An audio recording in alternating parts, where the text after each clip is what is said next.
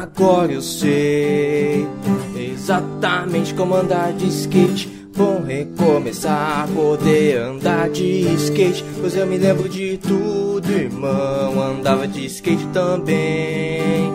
O homem quando anda de skate não anda de skate com ninguém. Vai de Retro Podcast. Feito pra galera das antigas.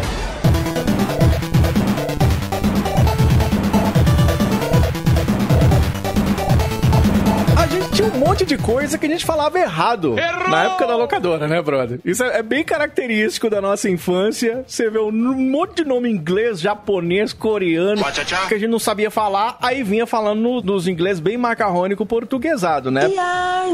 Por exemplo, o tal de, diz que é Gaio, né? Ah, é Gaio. Gaio, Gaio eu não conheço, eu conheço o Guile. O Guile é que é da minha época. O Guile é da época de vocês também? Vixe, Maria, Guile, Chrono Trigger. É, Chrono Tinha Trigger. muita coisa. É, Tentava colocar inglês onde não existia. Chrono Trigger é velho também. É, o ouvinte ele precisa entender, anos 90, curso de inglês era uma coisa bem rara e, e aquelas dublagens do- dos consoles também não ajudavam muito. Até o advento do PlayStation, videogame de CD com áudio bom, as dublagens Mega Drive, Super Nintendo, até do próprio Fliperama era horrível. Sim, cara. É, Guile mesmo, era até que tem que tem que tem que tem tudo mesmo, e era isso. Ah. Esse aí que o Frank tá falando é ótimo, porque é o Tatsumaki Senpukiako do Rio que ele tá falando, Nossa, você Parabéns, cara, isso hoje, é 2020. Você aprendeu a falar isso aí hoje. né? Hoje em dia, se você parar pra prestar atenção, você consegue ouvir o, o Tatsumaki Senpukiako, que ele falava no arcade dessa forma aqui, ó.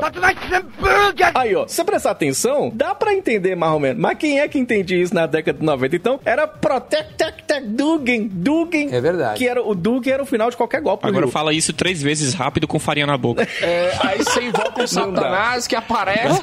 Né, que chama Zibo, ele aparece na sua casa. Se vocês não fizeram Fisk, Fisk, inglês e espanhol é Fisk, vocês não sabem fazer isso. Que que é? Ô, Luquinhas, eu fiz Instituto Universal Brasileiro, Luquinhas. Que fiz. O importante é que você estuda em casa. Instituto Universal Brasileiro. Fiz que eu via na propaganda na televisão, na TVS. Eu nem sabia o que, que era. Em Montes Claros, na verdade, antigamente era uma tribo, né? A tribo aqui da Uanos. Eu nasci nela, nessa tribo aí. Era uma tribo diferente, então nem o português direito a gente falava. Mas Lucas Silveira, eu tenho certeza que quando você pegava o Sagat, você dava aquele golpe maravilhoso, que era o Tiger Robocop, né? Tiger, Robocop, Weiger, Robocop. Eu falava Weiger. Bem Weiger. lembrado, viu, Diogo? Eu acho que a única coisa mais clara que a gente conseguiu ouvir era Hadouken e Tiger Robocop. E, que O não tem resto- nada a ver, mas Robocop a gente pegava, né? Será que é Pegava. por causa do filme, ô DH? Cara, Eu sei que você perguntou DH, mas eu vou responder. Era por causa da alfabetização do país mesmo, da falta de cultura, né, da pobreza. É porque era o Brasil, o né? terceiro mundo era por causa disso. de nome de golpe maluco que a gente escutava nos videogames, qual que era o favorito de vocês? Eu já mando o meu, que era o Endokyuken. Do Diego, do Killer Instinct, que eu escutava Ketchup. Esse era bom. Pra mim era O meu ketchup, favorito cara. Era o próprio do Street Fighter, era o do Guile, né? Porque negócio de Gaio, não é Guile mesmo. Que ele falava o Alec Fu. Alec Fu. Alec Fu, rapaz. O Alec Fu era famoso, né, Lucas? Era famosíssimo, mas o meu preferido não era nem os golpes, era a tradução do International Superstar Soccer. Saque do goleiro. Era muito bom. Impedimentou. Perigo! O, o- o mini táxi da Chunin também, né? Mini táxi! Também ela falava, não é? Tinha uns que a gente até conseguia entender, tipo do Tartarugas Ninja. Big Apple, 3M. Tinha uns que dava pra sacar. E tava escrito na tela também, né? A gente tentava falar. Isso Sabe uma parada que eu nu- nunca entendi, ô, ô, Frank? Que era uma parada que tinha nas locadoras, que eles deram uns nomes meio abrasileirados pra alguns golpes. E eu não sei de onde que eles tiraram isso. Por exemplo, por que, que o golpe do Zangiel chamava pilão? Pra não resiste um café forte. Dá um pilão nele. Por que, que chamava pilão? Socava, né? Socava, rodava e Que é o que o Street É. Fighter faz, né? Socar o outro, né? um socar o outro e eu acho que era, eu acho que era isso, realmente. Não, o problema não é esse não. Vamos, vai- voltar aqui, nós estamos falando de nostalgia, os caderninhos com as manhas e com os golpes, e você tinha que escrever do Sim, jeito que sim. você ouvia. Eu adorava aí- o golpe do Killer, era maravilhoso, Lucas. Era o, o golpe do facão. Eu não faço a menor ideia porque que chamava facão. Sonic Boom. Sonic Boom não, o do facão era, era o gilete chamava de gilete também. É. Dá gilete aí! Aí o bicho pulava pra cima, não sei de onde é que tiraram esse É, tal de lá em gilete. Monte Azul, no do mundo, a gente falava o facão mesmo. Era o facão. Agora, o, o seguinte, eu duvido vocês traduzirem o que que o Liu Kang faz quando Ah, dá o não ataquezinho de perna dele. Bicicletinha. Liu Kang, eu me deixava com raiva. Eu disse, barulheira é essa, Liu Kang? Para com essa gritaria, bate no cara aí. Raiden também, que era o Raiden quando a gente era pequeno, que é o. É, aqui a gente falava Aribabonê. Sabe lá Deus o que é isso? Mas o, o do Raiden era mais grave. Do Liu Kang era uma gritaria. Um... Não é, rapaz? Agora, ó, no Mortal Kombat é interessante, porque até o próprio narrador fala o nome dos lutadores e tudo, mas aqui a gente não sabia os nomes. Então, eu, quando era pequeno, eu chamava o Kung Lao de Kungalô. Era o nome que eu dava Meu Deus. pro Kung Lao. Pega o Kungalô aí. E já tinha um amigo meu que ele chamava o Shansung de Stang Stung.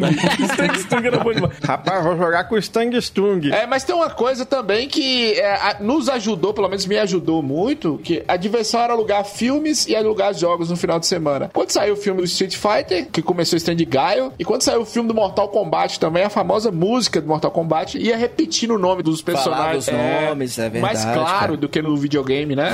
Okay.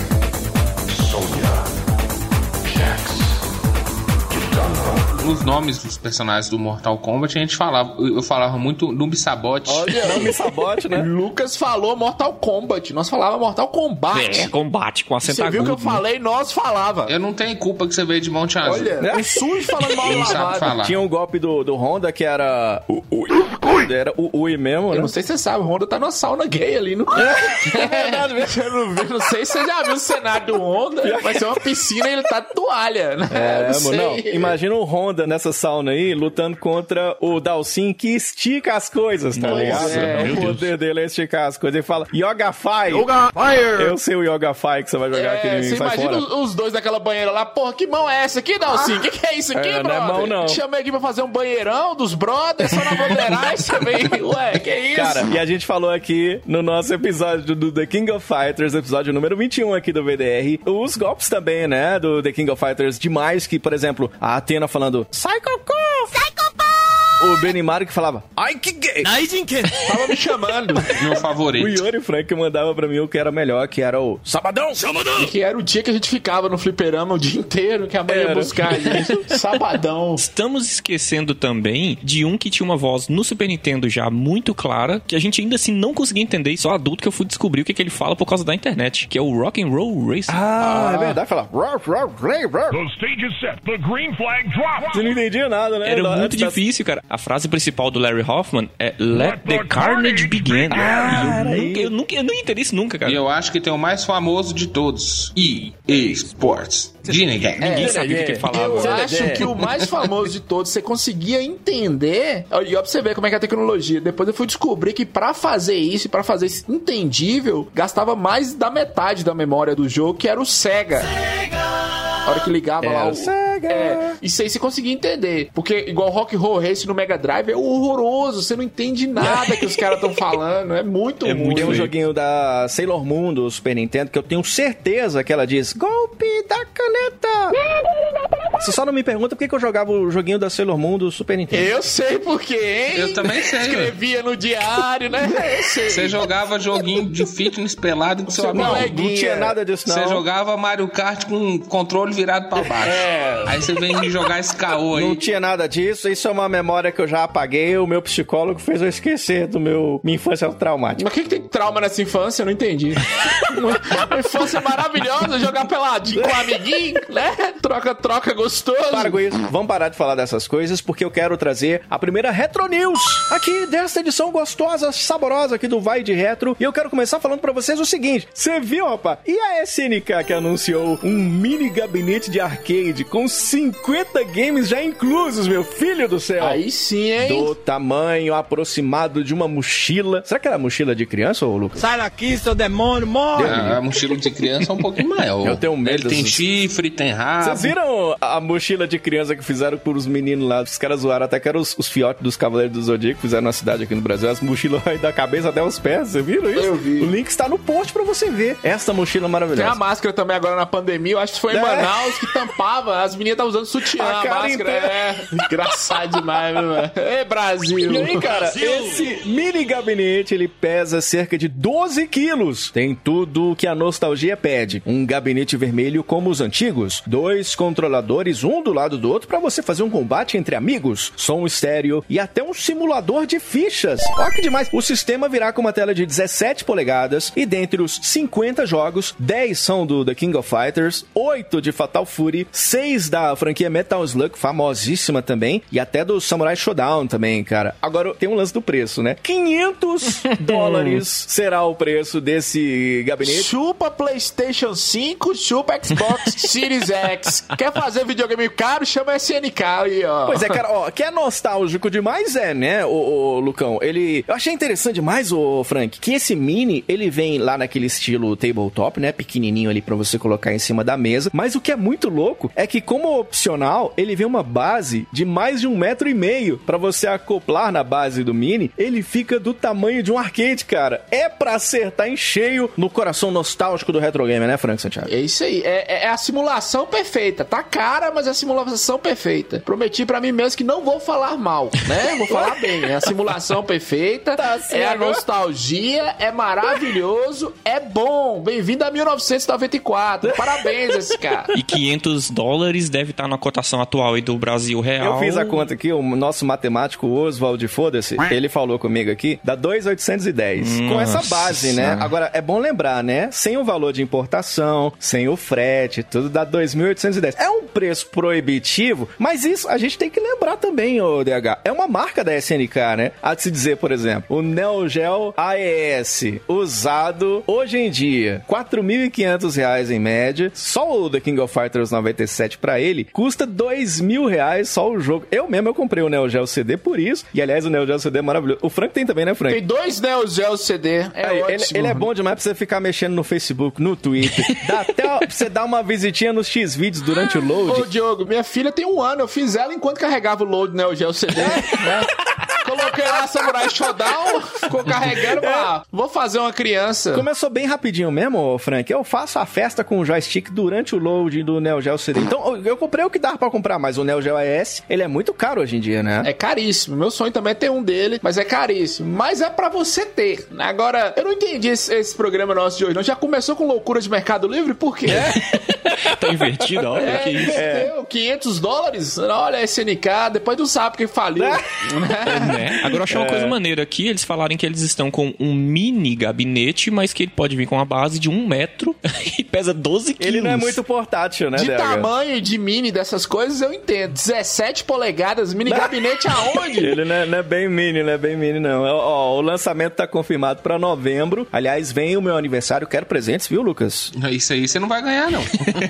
500 Pois dólares? é. E olha aí, ó, ó os games que vem, o DH, ó, The King of Fighters, do 94 até o 2003. Olha. E tem até os que eu acho os melhores, que é o 97 e o 98. Aliás, The King of Fighters 98 foi tema de cast aqui do nosso Vai de Reto. O Metal Slug, do 1 até o X, e o X não quer dizer 10, não. É do 1 ao 5, pula por X, né? Deixa eu só falar uma coisa aqui, ó. PlayStation 2, 5 reais, esses três jogos aí. Essas três coleções. Fica a Verdade, dica. verdade. É um pet, viu? É, a linha editorial desse podcast é contra a pirataria, Nem né? precisa. Eu tenho aqui a Smart TV, você vai na opção de jogos, tem lá o The King of Fighter 98, 5,99. Ah, Deus do bem céu. lembrado, Luquinhas. Bem lembrado. Atenção você, ouvinte. Estamos no mundo moderno. Amazon Prime. Paga nós, Amazon Prime. 9,90 agora tá vindo a coleção da SNK com todos esses jogos gratuitos. verdade. além de outros acessos lá. É, vários Samurai Showdown, né? O, aquele World Heroes também, que é uma quase cópia do Street Fighter, né? Podemos dizer assim. O Archer Fighting Sengoku, o Last Blade é clássico também, cara. Vem Super Sidekicks, nós até falamos dele no episódio número 1 aqui do Vai de Reto. Achei legal de ter um Super Sidekicks também, mas eu senti falta de alguns clássicos que eu ah, gostava muito na SNK. O King of Monsters, que era um beat'em up legal pra caralho de monstro. As Muito bom. continuações do Sonic Wings, que eu acho muito foda, ou Aero Fighter, se você conheceu assim, né? Maravilhoso. São muito legais. Tem um que chama o Magician Lord, eu acho foda também, não tem, não vi anunciado. Aquele Windjammers, que é foda demais também, que é tipo tipo, sabe quando você vai no shopping e você joga aquele negócio que você tá segurando um negocinho aqui e o outro amigo seu do outro lado da mesa também segura e vai batendo uma, sei lá como é que é o nome O daquilo, disco, bolinha. chama Slalom numa mesa? Isso, Slalom o nome. Tem um jogo disso do Neo Geo que é legalzinho. E Garou, Garou é um jogo de luta Garou. foda também, né, cara? Então alguns games acabaram não sendo anunciados. É um preço extremamente proibitivo. Muito provavelmente não vai vender no Brasil, porque os caras, eu acho difícil importar, né? Deixa eu falar uma coisa pra vocês aqui, é sério, sem piadas, sem piadas. A SNK já lançou um mini gabinete com a tela de 3,5. Era horrível, mas era acessível nos Estados Unidos. Não tem nada, absolutamente nada que explica. Eu, eu nem tô falando mal, mas não tem nada que explica esse valor de 500 dólares É, não- com não vale tecnologia de 1994. Não faz É, sentido. o, o legal é que ele tem um tamanho, do, se quiser, do arcade, né? Nesse valor. Tem um valor menor se você não quiser essa base, né? Digamos assim. E ele é foda porque ele tem a mesma configuração do arcade, né? Então você joga com aqueles controladores originais, tem dois, um do lado do outro. Isso aí, cara, é de fato direcionado pro fã mesmo da SNK. Não sei não, cara. Acho meio, meio caro, acho meio difícil de vender. Só os pica das galáxias que vão acabar comprando esse daí. Então, se você é um desses, meu filho, boa sorte. 500 reais. Loucuras de Mercado Livre.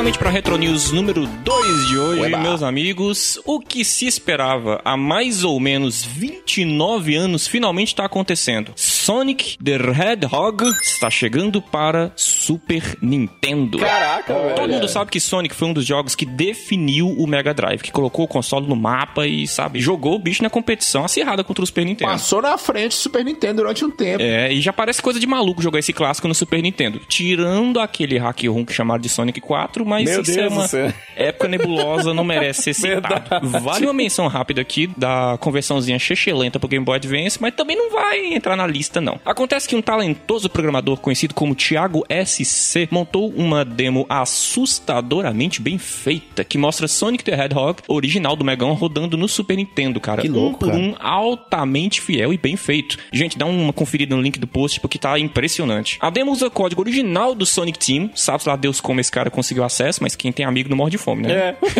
então, ajustando o código daqui e dali, o cara conseguiu rodar esse jogaço no Super Nintendo. Vale lembrar que a arquitetura dos NES é bem diferente da do Mega. É mesmo, Tanto né? que vários jogos que eram portados, entre aspas, eram na verdade refeitos do zero. Tipo Sunset Riders, Rock'n'Roll Racer e até o Aero da Acrobat, né? Cara, que doideira, né? É, Isso demonstra, eu acho, um pouco a importância da cena dos chamados hackers, que de hacker não tem nada, né, cara? E que foda, né? Que acabam portando games que muitas vezes acabam se tornando ainda melhor do que games lançados pelas próprias produtoras. O DH tava falando, por exemplo, do Sonic do Game Boy Advance. Cara, esse jogo é horroroso. Eu joguei essa bosta e é assim, ó. a feio. câmera é extremamente próxima do Sonic, tem lag, os efeitos sonoros, parece que o Sonic tá peidando, tá ligado? É.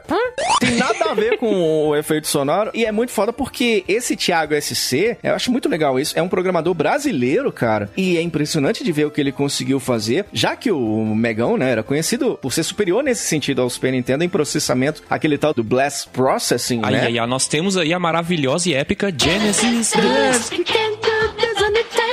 Cara, isso é muito foda. A versão do Super Nintendo até ficou bem velozinha, né, ô Frank? Ficou maravilhosa. Agora eu vos pergunto, estamos em 2020, o que que tem de errado se esse cara liberar isso? Se a Nintendo abraçar esse hack, vamos supor que lance um cartucho físico com esse hack. Qual o problema disso, gente? Não tem problema nenhum. O cara fez um jogo que nem tá mais sendo vendido como era. Não existe mais guerra entre Nintendo e Sega. A Sega nem produz mais. É por isso que eu acho que tem que valorizar esses caras, né? O cara teve um trabalho fudido. Eu não estranhei o Sonic no Super Nintendo, porque nós já tínhamos o, o famigerado Sonic 4 na época, aquele Que não hack tem lá. nada a ver, né? Você via que o Super Nintendo, por mais que o Blast Process era uma, uma jogada de marketing, mas o hack do Sonic 4, ele rodava um pouco mais lento. E na época, hoje a gente sabe que é um hack. Na época a gente achava que era um jogo oficial, a gente nem sabia o que que era hack. Eu achava que era. Ficou perfeito, cara. E no vídeo, o link vai estar no post, tem lá o cara jogando e do lado tem um Mega Drive Drive, em cima do Super Nintendo. Maravilhoso, cara. Cara, muito louco. Ó, tá certo que ainda tem alguns bugs, né? Queda de frame. Nem o chefe, né? Ainda tem, mas eu achei impressionante, né? O que ele, como fã, conseguiu, né? E eu quero fazer duas menções rápidas aqui de hack ROMs que, assim, escalaram um nível absurdo, cara. Que o primeiro é um jovenzinho no quarto dele que resolveu fazer uma hack ROM de Earthbound. O jogo ficou famoso, começou a crescer gigante, eu não preciso nem contar essa história que muita gente já conhece. Se tornou Undertale. Eu tô falando de Toby Fox, que chegou a fazer música para o último Pokémon, Pokémon Sword and Shield. Porra, muito foda. O Sans, que é um personagem do Undertale, foi parar no Smash Bros. Então, assim, isso tudo por causa de uma hack ROM, cara. Que Porra, colocou ele no mapa, caralho. sabe? E o outro exemplo que é o que o Frank deve ter visto por aí, né?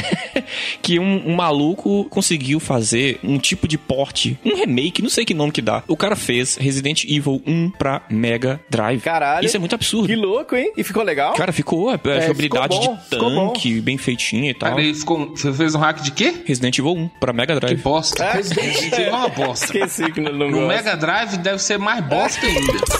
Nossa senhora. Luquinhas, em nome do amor e da r... que você tem, eu vou te ignorar, tá bom? Mas eu vou falar uma coisa aqui. Sega, SNK, Nintendo, valorize os hacks. Da própria empresa também dá certo. Nós falamos aqui no, no programa do hack do Mario, que foi pro Super Nintendo, Mario de Wii, né? Super Mario... New Super Mario New Bros, né? Super? Mario Bros, isso. Era do Wii e foi pro Super Nintendo. Sabe o que que acontece, Frank? Essas empresas, sabe como é que elas estão? Como? E nessa loucura de dizer que não te quero, negando as evidências, disfarçando as evidências. Mas pra que viver fingindo se eu não posso enganar meu coração?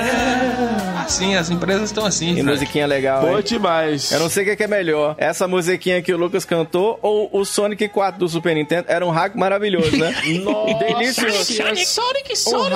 hack do Ligeirinho. Eu até gosto, porque esse é meu apelido pras namoradas. Ligeirinho. Deixe os médicos do Boston Medical Group cuidarem de você. Eu nunca entendi porque elas me chamam assim. Mulher muito exigente, o cara fica ali, ó, 30 segundos e É, mulher não, acha que lá ele é ligeirinho, eu nunca entendi. E aí, cara, você resgata o Mario de dentro da gaiola. E malandro é o Pardal que canta mal pra não ficar na gaiola, né, Lucas? É claro. Seu apelido deve ser Pardal, né? Porque você cantou bem pra caramba agora. Mas Pardal não canta. E é por isso mesmo. Por isso que ele é Passa malandro. doença também.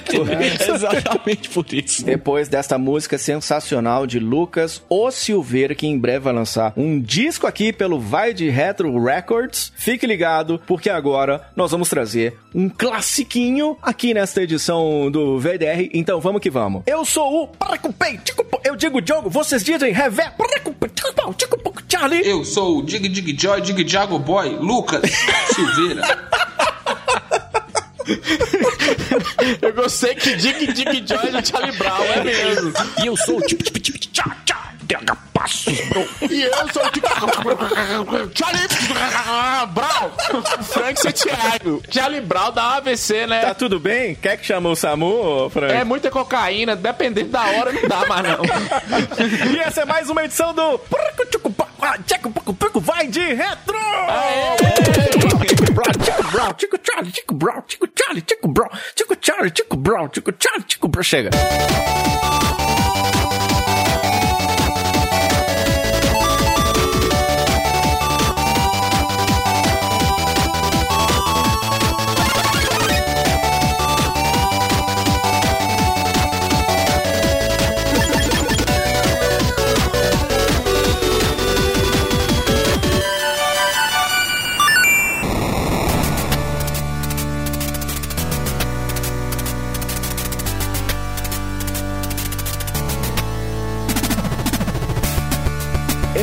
Como disse uma vez o poeta chorão do Charlie Brown Jr. Abre aspas. Skate, skate, skate, skate, skate, skate, skate, skate, skate.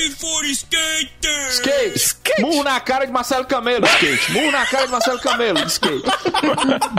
Essa do murro da cara do Marcelo Camelo, você não ficou muito triste não, né, Frank? Fiquei feliz, né? Aliás, saudoso chorão do Charlie Brown Jr., que disse uma vez no Faustão que o pior show que ele já fez em toda a sua vida foi em Montes Claros. Salva de palmas. Sim, Eu posso garantir que eu fui disso. nesse show, Ah eu estava lá e foi uma Então nós bosta. descobrimos por quê, né, Débora? É, eu tava lá. Eu por causa do Frank ele nunca mais voltou aqui. Caralho, velho, que bosta. Pois é, para você que é um poeta do asfalto, você que passava silver tape no tênis All Stars, você que achava que era radical só porque andava no ônibus sem as mãos pra simular tá andando de skate. Eu tenho certeza que você já fez isso. Pra você que o único veículo de rodinha que você andou na vida foi em cima do carrinho de supermercado quando você era pequeno, prepare-se. Agora vamos falar de Tony Hawks aqui no Vai de Retro!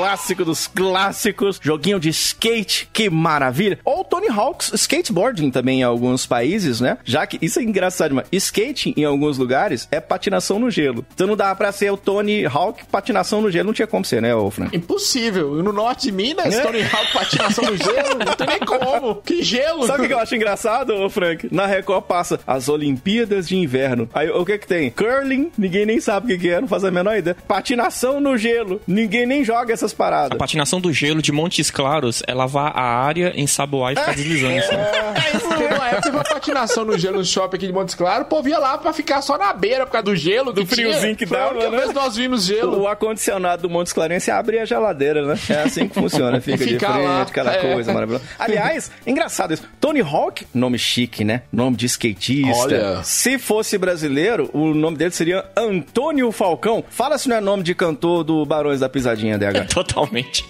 Antônio Falcão e as dançarinas. Falcão. Antônio Falcão, volume 16. Toda semana sai um, um- CD de forró. Vocês lembram disso?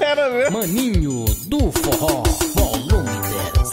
Esse é o Tony Hawk Pro Skater. É aquele joguinho daquela história que em terra de vagabundo, carruagem de princesa é o skate, meu filho. Olha. É isso aí. Pra você que jogou muito esse joguinho, você já sabe, né? É um game 3D em terceira pessoa, lançado pra PlayStation 1, cara. Aquele sonzinho maravilhoso, dava medo. Ave Maria, que medo que eu tinha desse barulhinho aí, cara. Quando ligava, ah, vai pegar, vai pegar aí, ó. Ai, Aí pegava. Era maravilhoso. 23 de setembro de 1999. Um joguinho da Neversoft, publicado pela Activision e depois portado, né, pra Nintendo 64, Game Boy Color, o Dreamcast e para o maravilhoso N-Gage. N-Gage. Salva de palmas pro N-Gage também, Que né? ninguém lembra que existe. Maravilhoso. É, só lembrando, é, um ano depois foi pro Nintendo 64 e pro Dreamcra- Dreamcast, que já existia. Pro N-Gage foi sair em 2003, né? Quase quatro anos depois. O DH, o N-Gage, ele era muito à frente do seu tempo, porque ele tinha duas funções, né? Ele não só ligava, né? Ele era telefone e servia pra limpar a bunda também, né? E DH? pra escorar papel também. Cara, é muito doido falar que Tony Hawk saiu pra N-Gage, né, velho? Tipo, cinco pessoas compraram N-Gage, duas jogaram Tony É Hawk. muito doido o Diogo usar a palavra legal e N-Gage na mesma frase. Eu não sei como ele conseguiu fazer isso, né? Nem a Nokia fazia isso. Você tem um N-Gage, Frank? Não, ninguém tem o N-Gage, nem o N-Gage tem o N-Gage. verdade. o N-Gage tem um Zibo e um 3DO. E ó, tenho porque eu não achei pra comprar, viu? É, não, mas seria bom ter mesmo na coleção, porque isso aí, rapaz, você colocar como. ah, Sabe aquele- aqueles negocinhos que tira o cheiro do cocô que você coloca no vaso? O N-Gage é maravilhoso, cara. Funciona perfeitamente. É igual o carvão pra pôr na geladeira. Exatamente. E aí, cara, vamos falar agora do Tony Hawks. Vamos falar do 1 e do 2 aqui nessa edição do Vai de Retro. E por que, que nós estamos falando de Tony Hawks 1 e 2 aqui? Porque no dia 4 de setembro vai sair o remake dos dois primeiros games. Que demais aí, ó, cara. Vai sair pra PlayStation 4, Xbox One e PC. Inclusive, nessa versão aí do PlayStation 4, Xbox One e PC, tem a trilha do Charlie Brown Jr., hein? Com... Eu confisco! Eu confisco! Esse é o meu trabalho, eu confisco! Isso foi demais, Isso foi aí, né, muito cara? épico, cara. A internet venceu, a encheção de saco funcionou, cara. Graças aos fãs, né? Até o próprio Bob Burnquist, que é skatista, também entrou na campanha pra que rolasse. A galera queria o chorão no Tony Hawks, né? Tem até aquele meme do chorão andando de skate. Sempre que tá rolando alguma coisa, meio, o cara tá meio perdido, joga o chorão andando de skate, tá ligado? A galera queria ver isso acontecer. Mas pelo menos a música vai rolar, né, franqueira? A música vai rolar e, e pro resto do mundo não, mas pra gente do Brasil, trilha de skate era Charlie Brown Jr., É não tem jeito. verdade, é verdade. Cara, muito legal. Eu até já começo dizendo, Lucas, que eu já andei de skate. E deu viu? bom? Não é mentira. Eu era o verdadeiro chorão, viu, ô, Lucas? Que era assim, ó. O que eu já caí de skate não era brincadeira, não, meu. Eu chorava pra cá, chorava pra lá, machucava. Porque eu não entendo, não. A galera cria uma tábua com rodinha. Já não basta a cadeira com rodinha, armário com rodinha, a bota com roda, que é o patins, né? Mala com rodinha, o carrinho de rolimã e agora fizeram rolimã. um pedaço de pau com quatro rodas pra gente subir em cima. Ai, que delícia! Mas não tinha como dar muito certo pra um cara que nem eu, né, cara? É, já que estamos no modo confissão, vou confessar também. Eu andei de skate por quatro anos, inclusive ia com meu pai no skate park aqui de Montes Claros pra ficar vendo o pessoal andar. Você viu cara. aí, né? Deu certinho pra dizer que é parte da equipe do Vai de Retro, né? Porque ele ia com o pai dele, o Frank, É. lá pra pista de skate, pra andar, não, pra ficar vendo os Exatamente. meninos andando de skate e com o skate debaixo do braço. Isso é legal, Você Frank. tinha um skate, todo mundo tinha um skate, não era todo mundo que andava. Agora, já que nós estamos nessa onda de confessar os podres, eu andei de skate até janeiro desse ano, cara. Sério? Sério? Imagina o Frank andando de skate parecendo aqueles Bubblehead, tá ligado? Aqueles Funko. Só parou por causa da pandemia. Parei por causa da pandemia e, e parei também porque eu tava velho, era ridículo. E o último lugar que eu andei de skate foi num bairro aqui de Montes Claros que se chama São José, que tem uma pracinha, foi Ah, reformada essa pracinha José. e ficou um lugar bem familiar assim, com as crianças e só tinha eu com mais de 30 anos andando de skate Ah, ali. aquela, é, só tem menino, né? E Frank com 45 anos, É, né? eu ficava skate. parecendo um pedófilo, assim. né? E sozinho, porque eu ia sozinho andar de skate. Se fosse pelo menos com minha filha e tal. Eu comecei a andar de skate em 1999 e eu já andei muito de skate, cara. Frank andando de skate e com aquelas roupinhas de jovem, igualzinho o Sérgio Malandro, fala se não é. Igualzinho o bonezinho É igual, de lado. é igualzinho. Cara, e hoje em dia, quem anda de skate é pró, né? É o queridinho das gatinhas, é o que tá à frente do seu tempo. No meu tempo era vagabundo meu nome. Vagabundo! Ah, os vagabundos aí que andam de skate. Cara, eu um dia, eu fui andar de skate, né? Aí eu tava descendo a rua da casa da minha mãe, que era, o DH, uma descida bem íngreme, assim, tá ligado? E aí, o melhor era a volta. Era assim, você descia 5 segundos, morrendo de medo, depois subia o Everest com o skate na mão, tá ligado? Era assim que funcionava na minha época. Aí, cara, eu não sei por que cargas d'água tava com uma tampa de refrigerante no bolso. Sei lá por quê, tá ligado? Era daquela época que você juntava tampa de refrigerante e ganhava, sei lá, um ioiô, tá ligado? Aí vai lá, o grande atleta, né? Tava eu descendo lá de skate. Aí pra frear com o skate, vocês que são exímios skatistas, como disseram, você tinha que encostar a traseira. Ai, que delícia! E a traseira eu digo é do skate, olha lá o que você tá imaginando. No chão, né? Você tinha que encostar aquilo no chão ali e tal. Aí ele encostava e freava. Aí eu fui muito inteligente. Eu sou um cara muito sábio. Que eu fui fazer isso na descida, né? Aí eu levantei a perna assim e tal. Só que eu fiquei só sobre duas rodas. Aí o skate escapou, voou pra cima, Nossa. me jogou pra cima, eu caí em cima da tampa. Ou seja, Frank, eu tenho uma tatuagem escrita Sprite na bunda até hoje, viu, Frank? Olha! Que sexy. Eu sabia dessa tatuagem, eu não sei se eu podia falar aqui, mas eu já sabia, eu já vi essa tatuagem. Eu não sabia que era por causa do skate, né? Essa não, parte é, eu não nessa sabia. brincadeira, eu, eu não desci, não, mas o skate desceu, que foi uma beleza. Eu tomei um puta de um capote, cara. E essa foi a minha experiência. O Lucas também é um, um exímio skatista, né, Lucas? Não. Não, não, não gosto de, skate. não. Deu pra o máximo que eu já tive foi skate de dedo. Ah, não, isso Oh, aí era, era era muito muito, bom. Cara, eu acho que aí foi o ponto em que o mundo começou a acabar. Foi quando criaram o skate de dedo, velho. Aí era vergonha alheia. Era Meu vergonha Deus alheia, mas céu, todo cara. mundo tinha. Vergonha alheia, não, a gente parava os recreios e ficava lá os Vergonha machos todos um em volta pura, do outro. cara. Os- aquele bando de pessoas ultra normais, né? Com um skatinho no dedo saltitando a merda da escola, fazendo correr nas costas do colega. Meu Deus do céu, cara. Ah, não. Skate de dedo eu, eu não me submeto. O máximo que eu tive foi isso aí, achava uma bosta também. Eu que ganhei de presente. Tinha uma coisa que era mais vergonha alheia ainda, que era o cara, tipo eu, que não tinha dinheiro pra comprar rolamentos e peças caras e usava a famosa Billy, que é um rolamento safado, Caralho. horroroso, que faz um barulho terrível. E sábado, três horas da tarde, sua mãe, e suas tias e seus vizinhos estão tentando dormir. Você tá descendo na rua, no queima, no seu skatezinho, com sua Billy e aquele barulho no fundo. Billy não é o, o, o Ranger azul? Não, Billy é o que você vomita depois de beber muito. Ah, é. Billy é o cara lá do Double Dragon. É, Billy Lee. Exatamente.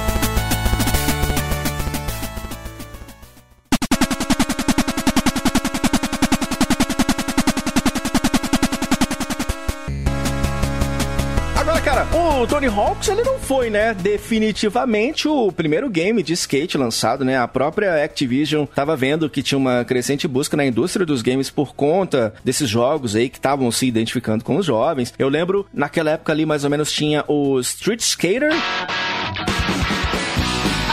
é o Pepsi Man com skate, tá ligado? Tinha o Top Skater, que era foda, cara. Era um arcade da SEGA, você andava de skate, era muito foda, você fazia manobra em cima de rampa, aí você vai fazendo as manobras pra ganhar pontos e, e pegando tempo pra continuar jogando. Tipo o que é o Crazy Taxi também, que é do Dreamcast, que é muito foda também, eu acho muito legal também. E aí, a Activision entregou pra um estúdio a ideia de uma criação de um game nessa pegada. Falou, rapaz, negócio vai dar dinheiro aí, hein? Aí a parada com esse estúdio não deu muito certo, foi aí que o estúdio entrou em contato com a Neversoft, cara, que já tava desenvolvendo uns games bem legais, né? Depois de algum tempo, eu lembro de jogar até o cair da bunda que foi o game do Homem-Aranha pra Play 1, tá ligado? Puta que pariu, cara, como eu joguei jogo. Inclusive, voltaremos nisso mais tarde. Na verdade, o skate, a prática do skate era uma coisa muito sem graça e perigosa, porque ela era restrita a uma pista fechada. A jogada da, da Neversoft, da Activision e do próprio Tony Hawk foi ampliar essa prática do skate. O que, que acontecia era o seguinte, que os skatistas profissionais, geralmente eles tinham umas mini pistas nas casas dele. Claro, isso eu tô falando dos Estados Unidos. E eles usavam algumas coisas em volta dessas mini pistas e aí foi criado o estilo de skate que era o street. O que, que é o street? Era isso que a gente fazia. Você pegar o skate, você sair na rua e você ir praticando. Tony Hawk é o primeiro jogo que traz essa pegada, apesar dos, dos lugares serem fechados, mas traz essa pegada das manobras em si. Porque desde o Atari tem jogo de skate. Os jogos de verão também, que saiu pra SEGA lá. A variedade que esse jogo trouxe, a gente vai falar disso. A a forma que o jogo foi feito é diferente. A variedade, a- a, a liberdade de você andar nos diversos cenários. Cara, essa Neversoft é muito foda. Ela tinha aquela intro com o olho que é espetado por uma estaca, um puta riff de guitarra.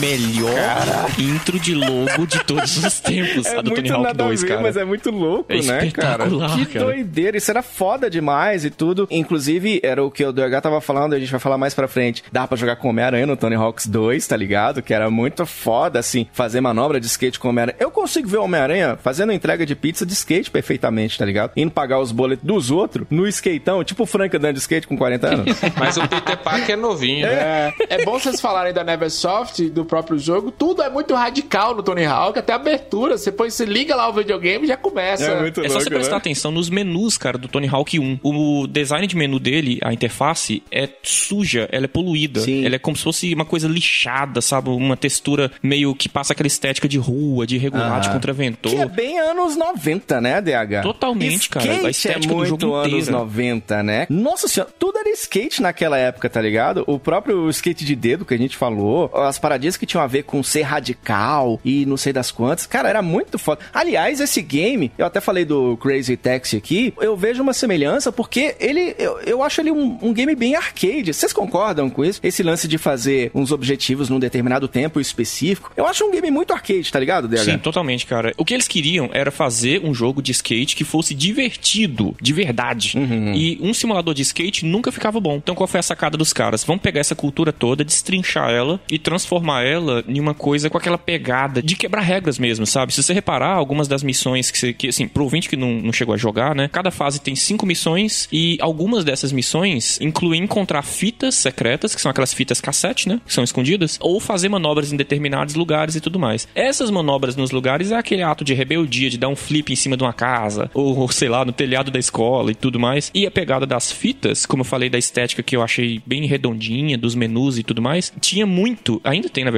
né? Mas nessa época era maior, a cultura de gravar as manobras. Os caras levavam as filmadoras pras pistas, pra rua e tudo mais, e faziam compilados. Eles gravavam as- os trechos nas fitas. A ideia deles era pegar essa ideia da fita cassete escondida. VHS, né? que é tudo amarradinho, velho? Tava no início também daquela da tecnologia, pra você ver o que que a gente tá falando. A tecnologia já morreu. Das câmeras VHS de mão. E aí, geralmente, ia um cara no skate e o outro filmando pra distribuir entre eles, já que não existe, a internet não era o que é hoje, né? Eles distribuíam entre eles e começou-se a criar campeonatos não oficiais dessas filmagens, né? Quem fazia as melhores manobras, quem usava um corrimão. E o jogo traz tudo isso, cara, toda essa cultura. E aí ia ser um sucesso. E o fato de ser mais arcade, igual o Diogo falou, é que girava. Você tinha ali os dois minutos pra você fazer tudo, criar, ah, fazer as manobras. Quanto mais manobras, mais pontos. Essas coisas. É, ele foi o primeiro jogo esportivo da Neversoft, né? Ainda assim, eles estavam confiantes no processo. Uma curiosidade é que eles usaram como base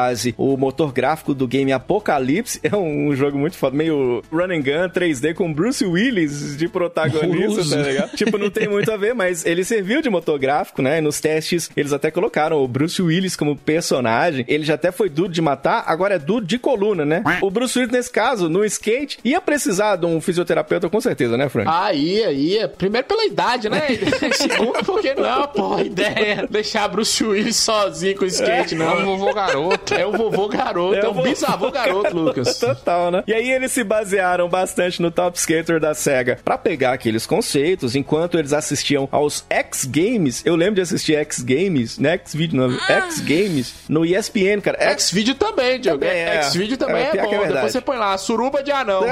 Tá me achando bonita? É bom mesmo. Aí tinha a competição dos flip, os caras lá. E eles ficaram assistindo pra ver o que, que os, os skatistas estavam fazendo. Aí eles falaram assim: rapaz, eu tenho uma ideia melhor. Vamos chamar um skatista profissional pra ajudar no desenvolvimento. Aí foi aí que eles entraram em contato com o Tony Hawk, né? Que é o, o Toninho Falcão, né? Já era um puta skatista. Aí rolou essa parceria, né? E foi bem na época do giro de 900 graus Ah, dele, não isso foi, mesmo. Diogo? Que deixou ele Putz, o cara já era o cara mesmo no skate, né? Aí a hora que o Tony viu o que, que eles estavam fazendo, cara, ele gostou tanto, aceitou fazer parte do game, assinou lá um contrato onde ele ganha os royalties por jogo vendido, dinheiro que entra. Inclusive rolou com os feras do basquete, que rolou na SEGA na época do Mega Drive, o próprio Michael Jackson como um Walker também, né? Você pega um cara top, coloca como cara do jogo, tá ligado? A capa aparece ele lá. E aí, meu filho, foi sucesso e din-din no bolso. Ai, que game maravilhoso, cara. Aliás, no começo da produção, o que eu acho muito foda é que eles estavam tentando usar até captura de movimento, cara, com os próprios skatistas, mas não deu pra fazer. Tinha a limitação técnica da época e tudo. Cara, o louco, o DH, é que só 15 caras trabalharam na criação do game. Hoje em dia é meio que impossível de imaginar isso, né? Em produções que você tem centenas de pessoas trabalhando no game, né, DH? Pega aí uma Rockstar da vida fazendo GTA, quantos caras não tem envolvidos, cara? Cara, muito Mas mesmo assim, moço, você falou da tecnologia de captura de movimento, pensa, moço, é 99. É muito impressionante o que eles fizeram com a captura de movimento ali num estúdio pequeno, sem tanto investimento sim, assim. sim. Era foda demais no Tony Hawks essa pegada de você andar de skate livremente naquelas fases, né? E executando aquelas manobras. É aquilo que vocês falaram, assim. Fez com que muito garoto e garota também, é bom lembrar, no final da década de 90, quisesse comprar e tentar umas manobras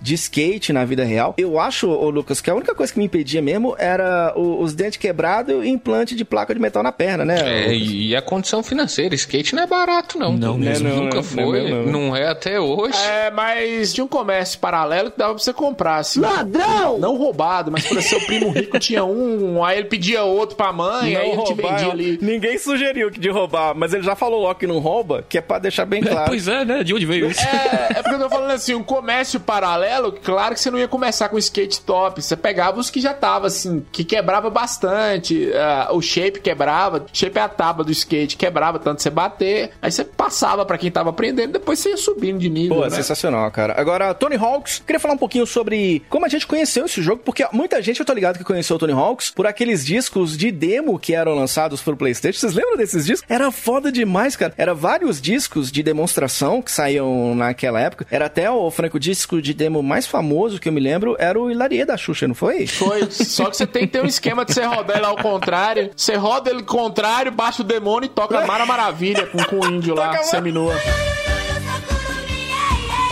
Nossa!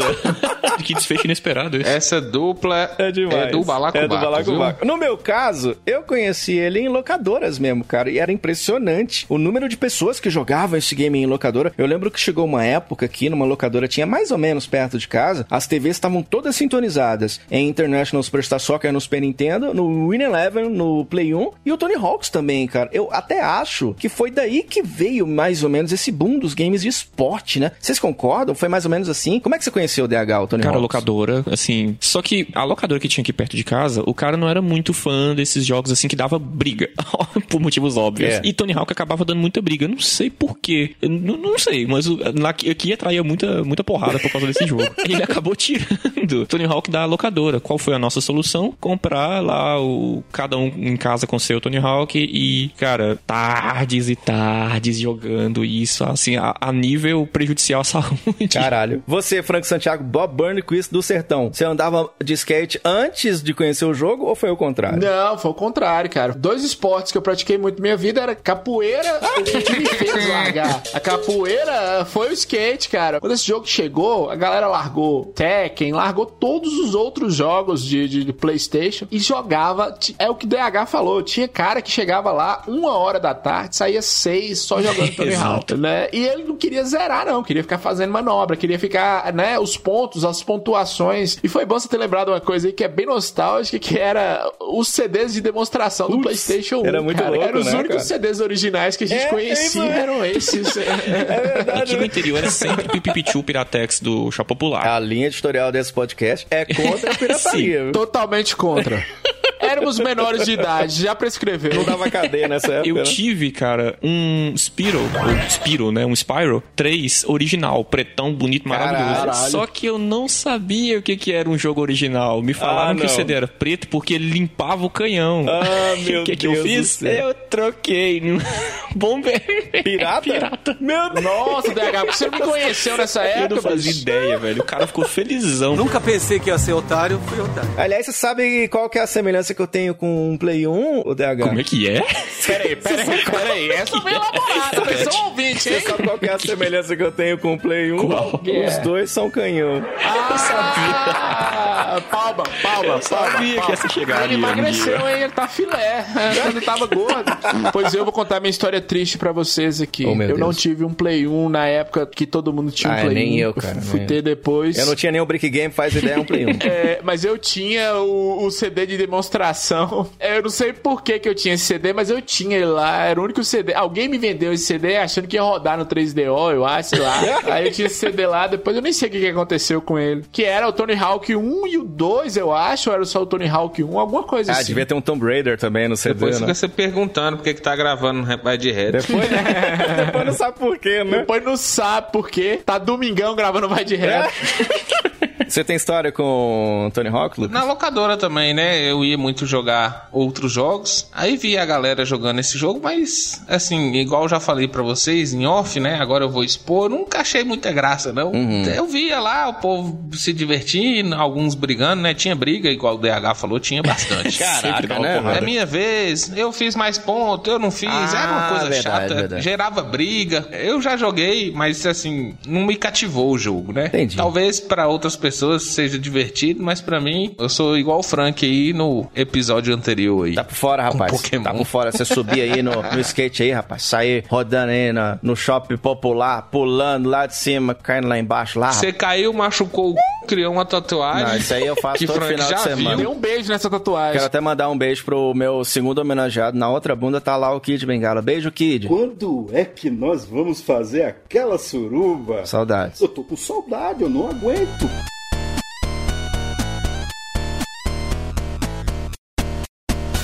Vocês são bons. Eu sou péssimo nesse jogo. Eu joguei muito, mas eu sou horroroso. Ô, ô, DH, a manobra que eu domino nesse jogo é aquela. Eu gosto muito, aquela Fallen by Face.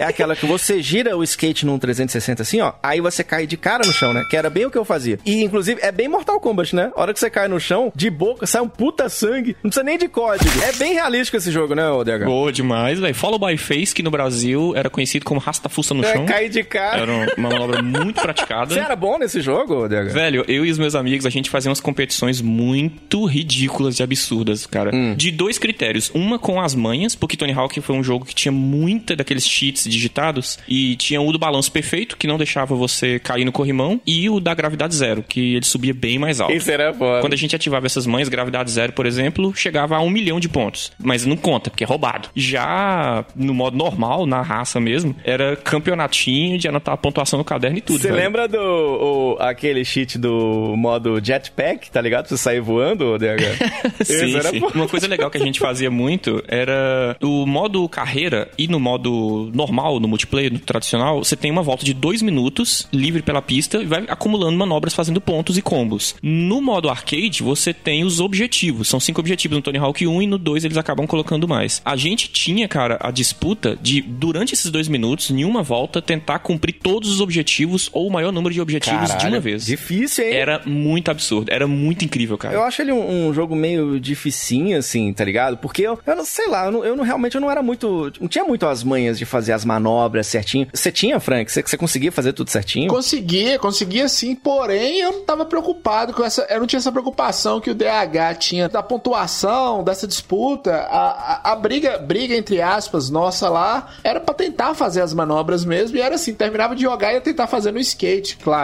Tentar fazer no skate corrimão, essas coisas mais fáceis, Você né? escorregava no corrimão? Eu escorregava com toba ainda, igual o Bart Simples descendo aquela escada lá.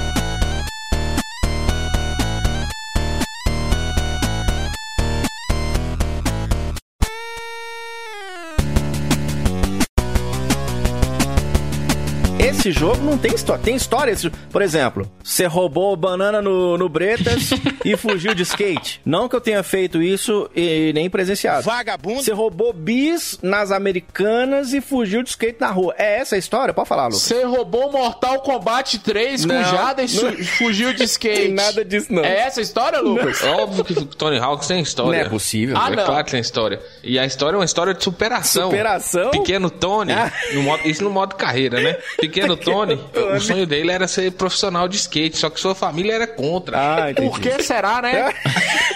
Skatista é tão bem visto, por que será? Podia ser advogado, É. podia fazer medicina, né? Não, mãe, eu quero ser skatista. Então o pequeno Tony ele foi treinando secretamente nas vielas, né, da cidade onde ele morava, né? Esse Tony aí não foi um que, pra pagar os seus estudos no skate, fez um, um- um lugar de sanduíche chamado Tony's Lanche? Isso aí é piada interna, Piada né? bem específica em Montes Claros, né? Muito específico. Um abraço pra Tony's Lanche, que tem o melhor sanduíche do Brasil, hein? Só não ganha de dóia, mas tudo bem. Não, Dóia ninguém ganha, não. Dóia é a Tony Hawk do- dos lanches. Dóia é agressivo. Dóia. Patrocina nós em lanche, Dóia, por favor. É verdade. O ouvinte É que mora em verdade. Montes Claros, vá no Dóia e peça um lanche chamado Lampião. De nada. Olha, Então, é, Pequeno Tony, né, é, continuou sua saga de treinamentos e foi treinando secretamente e tal, treinando. Aí seu pai descobriu que ele estava treinando e ele deu uma surra Uhum. e mandou ele para um colégio interno. Neste colégio interno, ele conheceu Pequeno Bob, Olha. Pequeno Bob e Pequeno Tony começaram a trocar ideias e né, se aprimorarem no skate até ter um campeonato nacional conhecido como X Games Olha mundial, né? Essa história de superação, Parabéns. Pequeno Tony consegue vencer, né, o campeonato com suas manobras e, e conseguindo, né, resgatar as fitas. E aí ele fica famoso, o pai dele vê isso e vai pedir desculpa e ele nega a desculpa. Lindo. Ele fica Olha, rancoroso. Nossa, pai. final dramático. Mas depois de algum tempo, sua mãe, que sempre o apoiou também secretamente, Caraca. peça para que ele perdoe seu pai e todos vivem felizes para Lindo. sempre. E essa é a história de Tony Hawk. Hoje, depois de casos de família, mais esta novela do SBT. Exato. é, eu não sei, é, por que que você não senta no arco-íris e escreve um poema? Caralho. Viu, não, você tirou que skatista vai pra colégio interno, skatista é tudo drogado e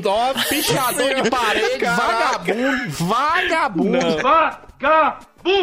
Imprestável! É, nada esse disso, Tony não. Hawk era um bandidinho. Bandidinho, Não. esse Bob Bunny Chris. Tem nada Não, disso, o não. pior, Diogo, é que o skatista era tão. é, Tinha um estigma tão grande de skatista ser vândalo e tudo mais, que eu lembro de um amigo meu, Neto, abraço Neto, que com certeza vai ouvir esse programa. Ele era dono de uma comunidade do Orkut, cúmulo da nostalgia, chamada Skatista Não é Marginal, cara. Ai, ó, e tinha muita gente. Cara, e o objetivo dos dois jogos é mais ou menos o mesmo, assim. Eles são bem parecidos no que tangem os objetivos e que é fazer as manobras, né? Numa série de desafios com tempo específico. Tem fases variadas, né? Inclusive, como curiosidade, elas não foram criadas baseadas exatamente em cidades reais, mas eles priorizaram a diversão mais do que a realidade propriamente dita, né? E tem fases das mais diversas. Então tem ruas de cidade, tem uma escola, tem um shopping, né? Um armazém, né? Aqueles lugares de skate mesmo onde você encontra um Ralph, aqueles canos lá que as galera, nem sei o nome daquilo que a galera sobe. Corrimão. E tem aí no primeiro tem lá o Novo México, tem as ruas de São Francisco, aquelas coisas. Sabe uma coisa que eu achava foda? Desde o primeiro game, o tamanho das ruas, né, cara? Impressionante. Naquela cara. época, eram gigantes, né, velho? A sensação de liberdade era muito grande, né, DH? Nossa senhora, você tá doido. Ah, E os cenários eram bem espaçados. Sim, Tinha sim. alguns que eram, eram mais comprimidinhos assim, mas era a, a ideia daquele era o gimmick daquela fase. Tá certo que eles corriam em Silent Hill, né? Porque era coisa do Play 1 também, né? Era tá tudo só a névoa lá atrás, né? E você tá andando do nada aqui. Opa! Surgiu um prédio aqui, tá ligado?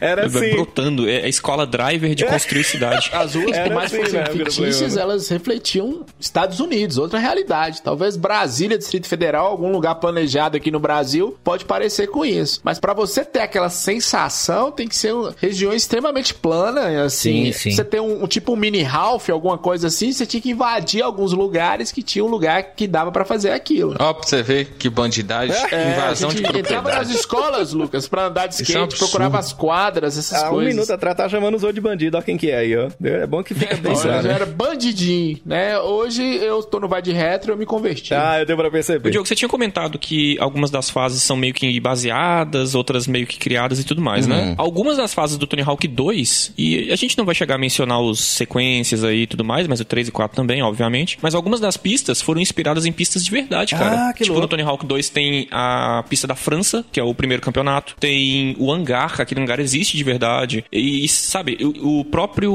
Uma pista secreta do Tony Hawk 2, que é o Havaí, que é um Ralph no mar, ele... Você começa ele dando um drop de um helicóptero. E aquilo foi feito de verdade. Que louco, Aquele cara. Ralph existiu, ele tava, sim, em cima do, da, do mar, do nível do mar, e o cara desceu do helicóptero pra fazer aquilo, Que cara. doido, cara. É, uma das diferenças que, são, que eu acho muito fodas, inclusive, e que eu vejo isso nos dois games, né? Primeiro, que ele, eu, eu vejo ele como um game muito bom, ótimo, pra você passar o tempo, tá ligado? Sim, tipo, você não tem nada pra fazer. Ou então, eu tô afim de jogar um game que não é lá muito pesado, muito denso e tudo. Eu quero jogar um game só pra eu me divertir. Rola de pegar um Tony Hawks, né não, Lucão? Então, rola. Contou pra pessoa errada. Não, é sério, Tony Hawks, assim, eu particularmente não sou muito fã, mas eu vi as pessoas se divertindo, eu vi as pessoas jogando com entusiasmo. Deve ser porque a Que vale a pena, né? é bom. que vale a pena. Não, é. E uma das diferenças entre o 1 e o 2, disso que o DH tava falando das pistas, é que no 2 você pode criar pistas, né? Isso Sim, é- eu acho o 2 nossa. o melhor da franquia, tá ligado? Eu não sei se vocês concordam, assim. Eu gosto muito Todo do mundo 2, acha cara. o 2 o melhor da franquia. Eu acho que o DH prefere o 3, né? Eu acabo preferindo o 3, Aí, mas eu o 2 sabia. ainda assim, cara, é espetacular. Cara, eu acho o 2 muito o 2 foda. é espetacular. Esse lance de você criar as fases é muito legal, né, Mas cara? o lance também de corrigir alguns erros que tinha no 1 Sim. também. O 2 é, é mais balanceado. Verdade. Aliás, nas duas versões, aquele vídeo de abertura foda demais, né, cara? Fodástico. Os skatistas já fazendo as puta manobras, né? Você já fica louco pra fazer as manobras, mas aí você lembra que isso é nerd e tá diferente de uma televisão, né? mas isso é meio que te coloca no clima do game, né? Você sentiu isso quando vinha aquela intro foda dos dois jogos assim? Não dava aquela, aquele pique de caralho, agora eu vou andar de skate mesmo? Cara, os vídeos de Tony Hawk eram um espetáculo à parte. Os finais de cada skatista, né, claro. O vídeo de quedas, que é quando você zera sem fazer 100%. E a abertura. É um negócio... Cara, era muito foda. Até quem não gosta de skate, quem tem preconceito contra skate, Skate, vai achar skate, maneiro, skate, porque skate, é skate, muito incrível. Johnny. Dig, dig, joy, dig, jungle boy. Você que é muito fã, deu pra perceber citando Sandy Júnior? Me diz, como é que joga esse, esse jogo aí? O que, que tem que fazer pra jogar o Tony Hawk? Uai, você tem que andar de skate. Olha, salva de palmas aí. Com a setinha ou então com o analógico, você vai apertando os, os botões lá, o X, quadrado, Uhum. as defesas, né? R1, R2, pra ficar fazendo. Eu fazia manobras a esmo, aleatórias. Ah, eu ia apertando Pulava, os botões. apertando. Eu acho, controle, Diogo, né? que pela a conversa aqui, você fazia a mesma coisa, Claro, viu? Então você claro. não vem me eu, não zoar, era, não. eu não era o grande jogador, deu pra perceber, né? Aí nos dois games, você faz truques com o quadrado, né? Você sobe nas paradas com o triângulo, segura no skate com o círculo. O X meio que acelera, né? tipo assim, o quadrado são manobras de flip, manobras rápidas, Aham. que o, skate sai do pé pra fazer um giro rápido, seja um heel flip, um, um- alguma coisa do gênero. O bola, ele é pra manobras de grab, que são manobras que você segura pra fazer alguma coisa mais junto a seu corpo, tipo um Chris Tire, essas coisas assim. E triângulo, você dá o grind ou 50, né, no, depende de que lado, de região que você veio, que você vai deslizar nos corrimões, nos telhados e até em fio de poste. Loucura, né? No fio de poste, que é bem real. Essa bolinha mais perto do corpo aí serve pra sexo também? Meu Deus. Toda bolinha perto do corpo, Lucas, serve É, pra sexo. chama pompoarismo é o nome, né? E aí, cara, sabe uma coisa que eu não sabia? Eu não cheguei a jogar na época com o analógico, igual o Lucas falou que dá pra jogar no analógico, e nem hoje em dia, pra jogar no cast. Eu joguei no PlayStation Mini, tá ligado? Que não vem com analógico. Eu não achei de todo ruim jogar no direcional, mas eu não sabia, dá mesmo pra jogar no analógico naquela época? Já, vocês já jogavam? Eu jogava no direcional. Depois que foi Eu pro também analógico. jogava no Tem direcional. uma mecânica que foi inserida no 2, apesar dela já ter sido planejada pro 1, mas eles não tiveram tempo de desenvolvimento suficiente, né? Que é o manual, que você aperta pra baixo e pra cima rapidamente e ele cai juntando a, a pontuação e as manobras que você tinha feito antes em um combo, enquanto você equilibra o skate meio que empinando ele. Cara, que e fazer hora, hein? isso no analógico, regaçava o analógico, cara. Quando você faz uma manobra corretamente, você enche um pouquinho a barra de especial, né? Quando ela tá cheia, você consegue fazer as manobras mais fodas. E tudo é pra conseguir mais pontos e tudo. Agora, assim, demora um pouquinho. Pegar a manha como guiar direitinho. Não sei se é porque eu sou burro o bastante, e de fato sou, mas eu lembro que eu ficava meio agarrado nas bordas, tá ligado? E- Eu e o Lucas, eu, eu, Lucas, eu sei que você também fazia isso. A hora que eu ia subir na parede, ele ficava meio todo cagadinho ali, enganchado na parede, tá ligado? Mas nada que um bom treino não ajuda, né? O foda é que eu bato em tudo quanto é parede e caio de cara, cara, no jogo. É impressionante, cara. Eu caio de cara mais do que eu ando E basicamente a gente fazia sempre a mesma manobra, É. não o jogo. A gente apertava os botões e sempre saía a mesma coisa. Por mais que você tentasse, Não o seu quadrado, né? Faz coisa. o óleo, a gente apertava quadrado, a gente fazia o, o trenzinho do skate puxar pra perto É, do cu. A gente era Só azarado. dando uma dica que mesmo se você fosse o Diogo ou, ou o Lucas, que não soubesse jogar bem, o jogo é muito intuitivo. É, Só você bastante, ficar ali, é, apertando os botões a esmo, dava pra se divertir bastante. O jogo é bem intuitivo, cara. É. Agora, claro, a gente percebe que o DH era o nerdão do, do Tony Hawk. Que eu era, velho. Cara, oh, meu Deus. e são vários skatistas, tanto no 1 quanto no 2, né? Eu lembro no 1 tinha o Tony Hawk. Olha, salva de palmas. Eu lembro que tinha esse. Ora, ora. Parece que temos um Sherlock Holmes Se aqui. você não fala. No 1 já tinha o Tony Hawk, cara. No primeiro, você já conseguia pegar ele, tá ligado? Aí tem o, o Bob Burnquist, né? Que é, o- é- ele é brasileiro, inclusive, é um dos fodões da modalidade. Eu lembro que tinha o Geoff Howley. Inclusive, vocês já viram o, o Howley subindo já, ô Frank? Você já viu? Já vi demais. Oh, Eu falo no subiu, Ralph, eu tô bateu. falando no no Ralph. Ralph também. Dá, você pulava no Ralph ali, depois você ia ver o rolo subir, né? Pegar no olho, passar na cara. É aquela coisa, fazer o rolo cuspir no você, essas coisas assim. Aí depois parava ali e voltava pro Ralph. Pois é, tinha o Buck Lazek, Chad Muska, Karen Campbell. tinha, Assim, aqueles grandes do skate. Elisa. Stemmer, que foi a primeira skatista é. e única, que é uma sacanagem Sim, deixar é só uma, verdade, cara. é verdade. Aí no 2 veio Steve Cabaleiro, veio uma galera. Mas na verdade, no 1 você só jogava com Bernie Kirsten, com o Hulk ou com o Mosca lá. É, depois você vai desbloqueando, né? E é foda, é, é um negócio que é uma parada do, do modo carreira dos jogos, que são muito difíceis. No 1, por exemplo, são cinco objetivos em oito percursos. Aí você tem que fazer um high score, pro score, tem que acertar os cinco objetos que eles indicam, né? Tipo, quebrar cinco caixas, por exemplo. Pegar as letras pra soletrar a palavra skate e encontrar as fitas VHS perdidas. Vários objetivos que rolavam naquela época. E era muito difícil pra você ir conseguindo fazer as coisas. Você tinha que ir zerando com todo mundo, tá ligado? Então, assim, eu vejo o jogo meio difícil por causa disso. Pra você conseguir fazer tudo, tinha que zerar com todo mundo. E era meio foda nesse sentido. Olha, né? uma parada muito legal que eles conseguiram criar era aquela necessidade de fazer esse 100%. Porque no 1 e no 2, é, no 2 isso ficou mais bem trabalhadinho, mas você cumpre todos os objetivos e zero o jogo, 100% assim com um personagem, peguei esse skatista, fiz todos as, as- os objetivos, a recompensa disso é te dar o vídeo, uma curtazinha de 40 segundos, 50 segundos mais ou menos, de manobras desse Puta, isso era skatista. muito foda, e cara. isso era, muito legal, era muito legal. Pena que a versão do 64 não tinha isso, né? Não, não cabiam. A versão do 64 é a coisa mais as capada do FMVs, mundo. né? Infelizmente. Mas, porra, no, no Play 1 era muito legal, né? Mas deixa eu falar uma coisa pra vocês aqui. Foi, eu tava esperando vocês justamente falar sobre isso. Eu achava a jogabilidade do 64 um pouco melhor, cara. não sei vocês. Ah, acho, não. Naquele controlão, É, não acho, não, Ah, cara. não. Justamente por isso. Você pegar ali no meio do controle e usar o, o analógico, usar o direcional, eu achava um pouco melhor. Ah, e saíram não também muito. os três pro 64. Claro, não tinha cinemática, não tinha alguma. Muita coisa não tinha, mas era um jogo pra você se divertir, cara. É, passar o tempo, pra mim, o né? 64 é melhor, eu acho.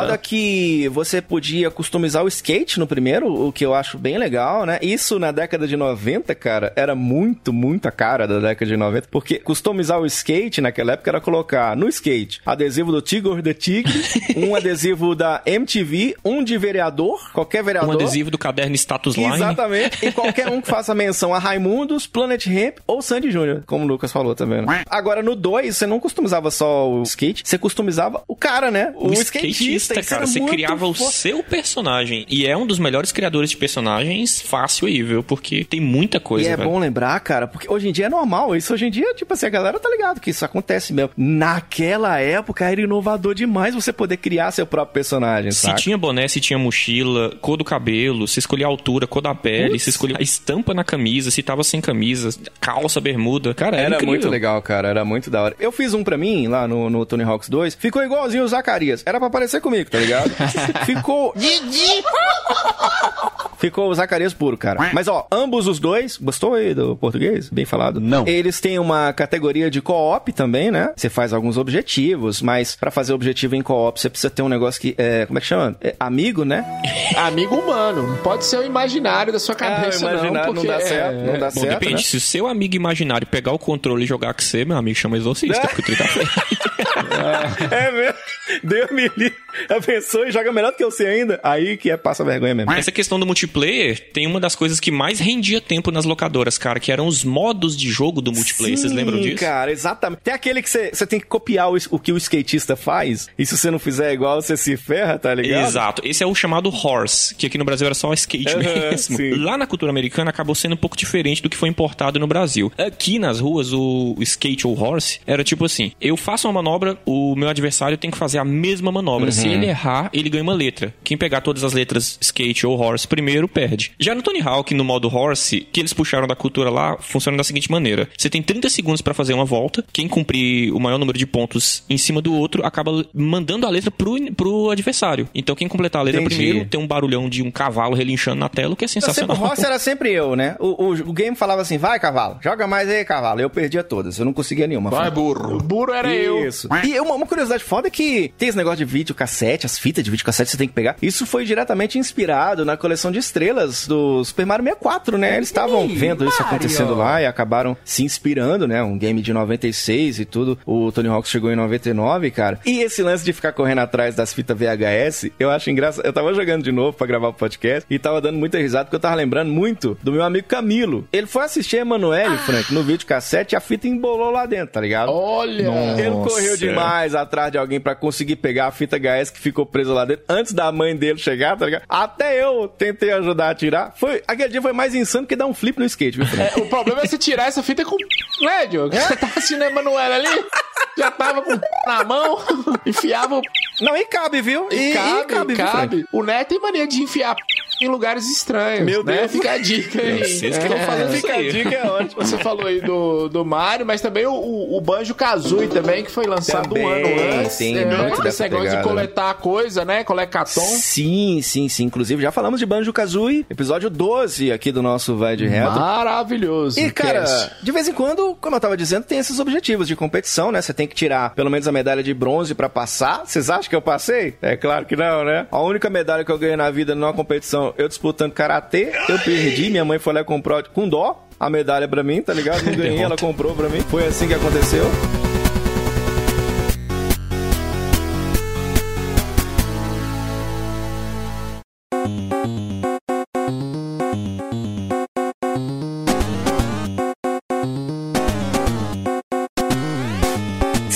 Manobras? O DH, que era o melhor, pelo que eu tô vendo aqui de nós quatro aqui. A que eu mais gostava, o DH, era aquela BS Fandango. Eu só gostava daquela porque me lembrava o Fandango, tá ligado? Nossa, Eu não meu conseguia Deus fazer do céu. no- de vez em quando na cagada saía. Você vai com o skate assim, meio que num pé só, tá ligado? Em cima do corrimão. É, é tipo assim, é um pé no skate e, e o na mão, tá ligado? Assim, com medo de cair. Era assim que a gente fazia, né? Algumas manobras são reais, flipper, olha, essas coisas, 360, etc, etc. E outras foram criadas pro jogo. Elas não existiam na, na- Assim, era um nome pessoal, entendeu? É igual a gente chamar uma manobra aqui de piqui, sei lá, alguma coisa assim. Era da cultura dos caras lá, entendeu? Mas todas as manobras do Indo 2 acabam sendo reproduzíveis. E você, DH, você se lembra de algumas manobras aí que rolavam no jogo? Ixi, menino, pra vocês conseguirem visualizar uma das coisas mais incríveis que eu achava no- nas manobras de Tony Hawk, era o especial do Bob. Imagina o cara sair do Ralph, abrir os braços, que nem o Cristo Redentor, e segurar o skate com a mão direita, depois voltar pro pé. Chama Chris Tire. É insano. E Bob fez isso na final de um campeonato, cara. Que foda, né, velho? Que foda. Lembra daquele Flip 540 também, cara? Era foda aquele também. Tem até um, um- um- o Frank falando que foi algumas baseadas na vida real. Tem um vídeo que um maluco fez as manobras do Tony Hawk na vida real. O link tá na descrição pra você ver, cara. E é muito foda, porque ele faz igualzinho, tá ligado? O Tony Hawks 2 acabou sendo lançado também pra PC, Game Boy Advance também. Eu joguei muito Tony Hawks no Game Boy Advance, tá ligado? Joguei pra caramba. Mas tinha pra Game Boy Color também, o Play 1, Xbox, Dreamcast, também Nintendo 64. O bom do Tony Hawks 2 é que já abre foda com a música do Rage Against the Machine na introdução, tá ligado? Guerrilla Cara, Radio. Sobe o aí, JP.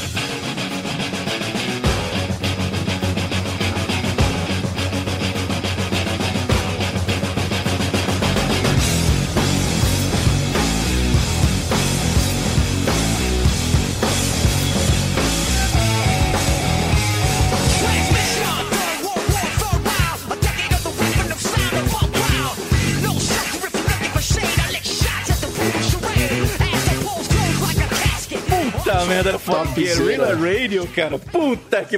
Começa com esse riffzinho de bateria, as guitarras pesadas. Aliás, acho que chegou a hora de a gente falar da trilha sonora. Salva de palmas aí, ó. Sim, finalmente. Todas músicas meio punk, assim, né, DH? Música punk, né? Vixe, cara, é, no, ó, no primeiro a gente tem lá a pegadinha do punk e tem a inserção de um gênero musical que eu não sabia da existência, que é o ska. Vocês conhecem? Conheço. Conheço, Paralamas conheço. tem uma influência de ska, né? Mais do que isso, é um jogo de skatista, né? Skatista, né? Olha só, pessoal, sábado que vem Não, tiver pera, volta aqui no banco. Pra quem não sabe, o ska é um tipo de rock jamaicano, Ô, cara. DH, no primeiro ele já abre com Goldfinger. Pera aí, pera aí. Sky é o tio de Simba. Ah, é? É, Sky, Sky é o tio de Simba. Não vem meter essa aqui, não, né? É verdade. Não, puta, velho. Toca aí, ó, JP, essa do Goldfinger, Superman, cara. A música é agitadaça, esses sons de metais, saxofone. Toca aí, velho.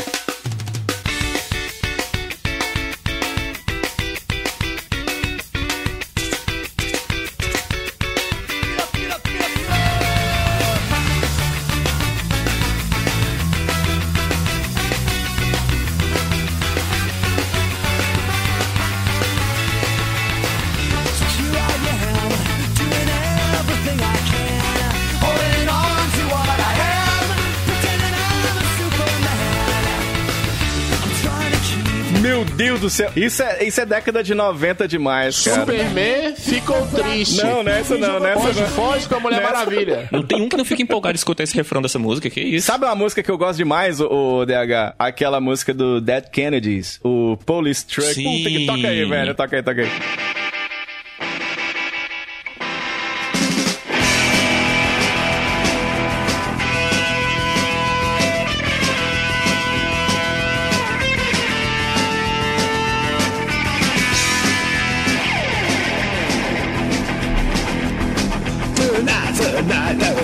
Truck.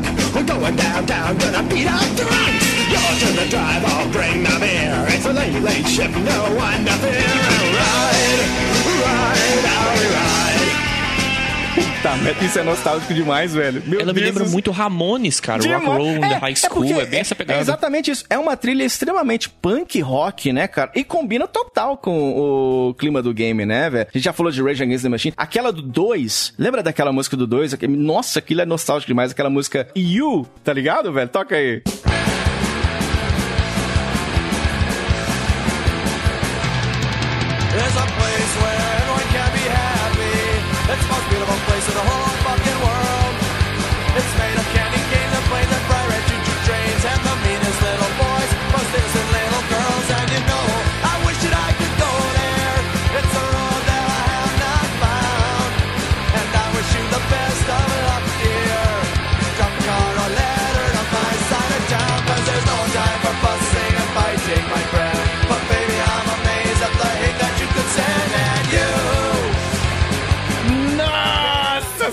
senhora, cara, sensacional. Bad Religion é uma das velho. melhores bandas de punk rock da história. Tony Hawk 2, todas as músicas são boas, velho. É, porque o 2 era uma espécie de reskin, né, do primeiro, mas tem diferenças, né? O gráfico ele é bem parecido, mas como a gente já falou, tem o editor de pista, né? A gente cansou de fazer pista na época da locadora. Você criava o skatista, como a gente falou também. Tinha outras fases, né? A Escola 2, o Hangar, Nova York, o Venice Beach, Philadelphia e outras. E uma coisa que eu não sabia nunca, eu descobri estudando pra pauta DH, que tinha uns lugares escondidos na pista, não fazia a menor ideia. Dá pra você chegar num lugar, você pula umas paredes, cai num lugar diferente, nunca soube disso. Tinha uma, uma parada muito legal, né? Que você falou dessas passagens secretas, que só hoje que eu fui descobrir como se faz. Tinha uma manha que abria tudo. Todos os skatistas, status no máximo, todas as pistas, tudo, tudo, tudo. E tinha uma área na escola, que é a segunda fase do Tony Hawk 2, que ficava aberta quando você fazia essa manha. Mas ninguém sabia como é que abria essa parada na raça mesmo. É. E eu só fui descobrir É. agora, velho. Que você tem que dar um 50, um, um green de deslizar, né, no corrimão, específico, exatos 1 minuto e 14, que aí você abre aquela plataforma que dá acesso ao ginásio da escola. Ó, você pular rodando de um lugar, bater na parede, cair num corrimão já fazendo a manobra, cara, era foda demais, cara. Era muito legal. Eu, eu acho esse 2 superior porque eu acho as manobras mais bonitas. Aquela sensação, DH, você vai lembrar, quase vertiginosa de você fazer algumas manobras. Você roda, o skatista quase encosta na tela assim, você sobe bem alto e cai Nossa, certinho. Aquela bom, cara. sensação de realização, cara, é muito grande nesse tipo de jogo. No 2, eu até prefiro o controle, acho o controle tá melhor também, acho ele mais bonito, mais colorido, o gráfico tá melhor. E tinha o Homem-Aranha, né, cara? Eles fizeram o. Homem-Aranha, né? E, e eu tenho esse jogo original, pra você ter ideia do tanto que eu gosto dele. E os pulos que ele faz são muito legais. Os Spider Flips, né? Ele usa a teia pra fazer as manobras. Sim. Isso é foda também, cara. Tinha muito os legal. especiais que ele puxa o skate com a teia de volta pro pé. Vocês imaginam nós chegando na locadora e vendo um Homem-Aranha andando de skate? É, Porra, exatamente. caralho, é. que doido. O É. 2 tem um- uma coisa legal também, que você pode conectar mais manobras sem parar, né? No 1, um, se não tem lugar pra fazer manobra, você cai no chão já era. No 2, você pode ir conectando os lugares e continuar fazendo manobra infinitamente se der, tá É ligado? o uso do manual, né? Isso, exatamente, que é muito legal.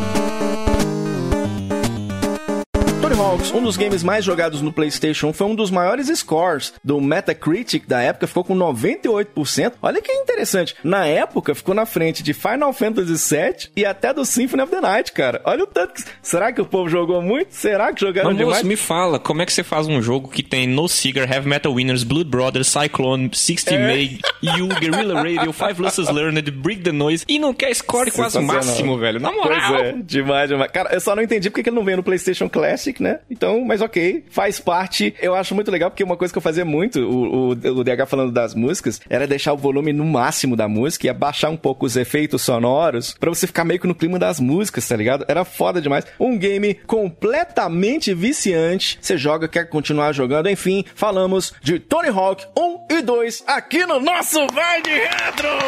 Meu filho! Que demais. Agora eu quero rapidinho saber das notas. Eu vou começar pelo Lucas, que eu vi que é o maior jogador de Tony Hawks que tem no Brasil, né, Lucas? Sim, claro, joguei muito Tony Hawk. Olha a animação, olha a animação.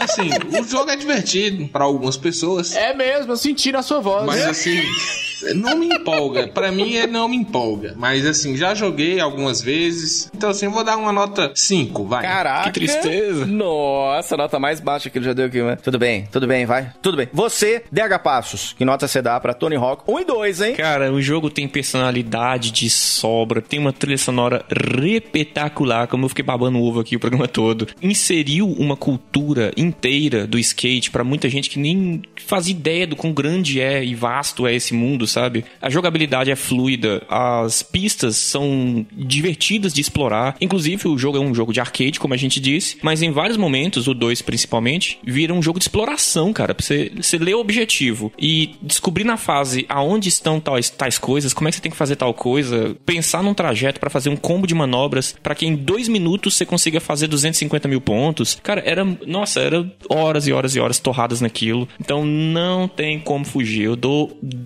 10,90 milhões pra esse jogo, cara. Caraca. 10 gritando. Muito bem, parabéns, parabéns. Você, Frank Santiago, que nota 10 você vai dar hoje? Ah, todos os 10, cara. Todos os 10 possíveis. Tony Hawk, os quatro primeiros são maravilhosos. Cara, eu virei skatista em partes por causa desse ah, jogo. Algumas bandas que vocês citaram aqui eu não conhecia, eu passei a conhecer por causa desse jogo. Skate virou uma cultura na minha vida, faz parte da minha vida, cara. Não tem como ser nota 10. Nós não falamos também, mas Tony Hawk inspirou outros jogos no estilo BMX, patins, skateboard, snowboard, um monte de coisa. Roleman Racing. O Diogo falou que abaixava os efeitos sonoros e aumentava a trilha sonora. Eu fazia isso, fazia o contrário, que era muito bom pra ouvir as rodinhas, o barulho, que era muito. O jogo é maravilhoso, cara. Não sei como é que o Lucas não gosta. É um jogo muito bom pra quem anda de skate, gosta muito. Eu queria mais fazer as manobras do que jogar. Não era tão nerd igual o DH era, de ficar procurando lugar escondido. Mas é um jogo livre, é um jogo que envelheceu bem, dá pra você jogar. Isso é difícil PlayStation 1. É viu? Dá pra você verdade, jogar cara. hoje. Então o jogo é maravilhoso, cara. É, é nota 10 10 milhões pra esse jogo. Adoro esse jogo, sou apaixonado. Muito bem, sensacional. Tony Hawk 1 e 2 eu sou muito fã também, cara. Acho muito divertido. Eu jogo assim, pra passar o tempo, tá ligado? Sou péssimo nas campanhas, não, eu caio de cara o tempo todo, mas ainda assim eu me divirto, tá ligado, cara? É o, que- é o que acontece comigo no Atari. Às vezes eu chego cansado do trabalho, ai, tem um vai de reto pra gravar. Mas aí o que que eu faço? Cara, vamos jogar aqui um joguinho pra passar um tempo, vamos jogar aqui um Berserk do Atari, vamos jogar um Tony Hawk 1 ou 2. O 2, inclusive, é o meu preferido. Eu gosto mais das versões de Play 1, embora a versão do Nintendo 64 também é muito legal. Só tem menos músicas, né? Eles fizeram alguns loops menores pra caber no espaço do cartucho, que é totalmente é, aceitável, né? O sangue, que também foi removido do Nintendo 64. E algumas mudanças, por exemplo, mudar Holy Shit pra Holy Cow, tá ligado? pra não falar senhora, palavrão no Nintendo, Nintendo viu? 64, essas coisas. Mas, se você puder jogar, tem a versão pra Dreamcast, que eu, pra mim é a melhor, cara. Assim, eu, eu gosto muito do, do Play 1 porque é o que bate na minha nostalgia. Mas vendo os gameplays e tudo, cara, a- as animações são melhores, os gráficos são melhores. Uso o VMU também, tá ligado? Como marcador de pontos, o que é bem legal. E se você puder jogar, joga aí. O remaster aí, né? Do, do 1 e do 2, cara, os dois chegando ao mesmo tempo. Vale muito a pena. Minha nota é 9. Tony Hawk 1 e 2 aqui no nosso Vai de Retro. Que beleza, que maravilha.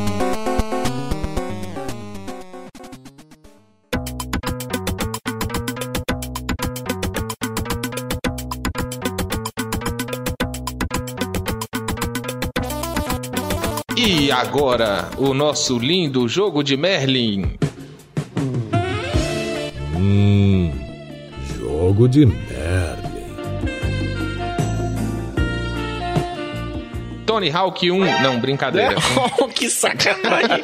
É um empate, viu, Diogo? É um empate. Eu fiquei tão indeciso, tão indeciso, que É. resolvi dar empate. É um conjunto de merda chamado Half Pipe do California Games e o jogo Skate or achei- Die. Olha, esses jogos aqui, a escolha tá, tá fácil aí, hein, ouvinte? Skate or Die, Die. É. Porque esses aqui não dá pra ir, não. É, melhor or Die do Die, que jogar isso aqui. Half Pipe. Cara, esse Skate or Die é foda demais, porque ele. Você tá jogando. ele- Eu lembro, é do Nintendinho esse jogo, não é? Você tava jogando ele, aí tem uma hora que você anda com o menino no skate pra escolher as fases, né? Aí tem uma hora que você entra no Half Pipe, que é o mesmo desse aí do California Games que você falou aí. Eu não conseguia fazer nada. Brother, ele vai, ele desce no Half Pipe, aí dá uma volta em cima, dá mais uma e para. Toda vez que eu jogo esses jogos são assim. Você é bom nesse game aí, ô Dega? Meu amigo, ninguém é bom nessa parada, não tem condição. E você pa- parece que não tem regra, parece que é aleatório, o negócio é muito doido. A velho. regra é você tentar jogar. É tipo isso. Se você for lá nas últimas pistas, dar uma sapeada nos vídeos, cara, tem uma Banks, uma, uma piscina, dois skatistas rodando e um deles tá com um cotonete gigante tentando te derrubar. Me explica isso. Legal, isso é bem real, né? Olimpíadas do Faustão. Olimpíada do Faustão, né? Legal. Dá pra notar que os dois são parecidos numa coisa, que é não dá pra ter a menor noção do que você tem que fazer pra manter em pé e vencer o desafio no skate. É um aperta botão sem fim, é torcer pra não cair e chegar no final do estágio, coisa que eu nunca fiz. Eu não passo da primeira parte, eu morro sempre. Mas isso aí é bem real. Se manter em pé no skate. Tem, realmente, é bem real mesmo. Mas foram duas escolhas de bosta, viu? Half Pipe do California Games é horroroso. Skate or Die, é é como disse o Frank. Die mesmo, que skate aqui não, não, não rolou não, né, Frank? Dá é bom. É. O fogão Daco, o fogão Daco é bom. Daco é bom.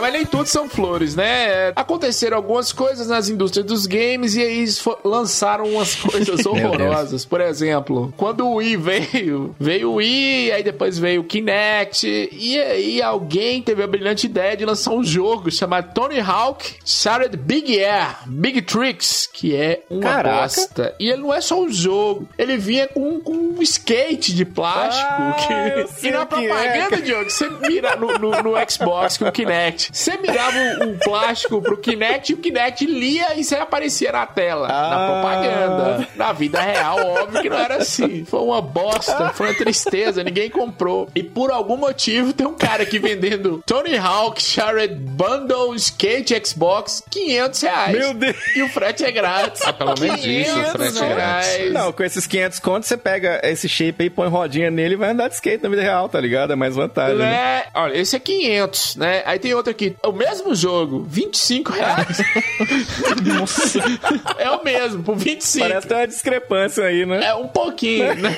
Aí tem uma pergunta aqui embaixo. Dá pra jogar sem o controle do skate, só com o controle? Aí o cara falou não. Tem a opção de não jogar também, que é a melhor escolha. O jogo só funciona com skate, que é o skate plástico lá, o shape. Só que tem um shape aqui por 100 reais. Então você comprar o jogo por 25, mais o mais o shape, shape 125, por é. 100, é 125, dá, não, não é 499.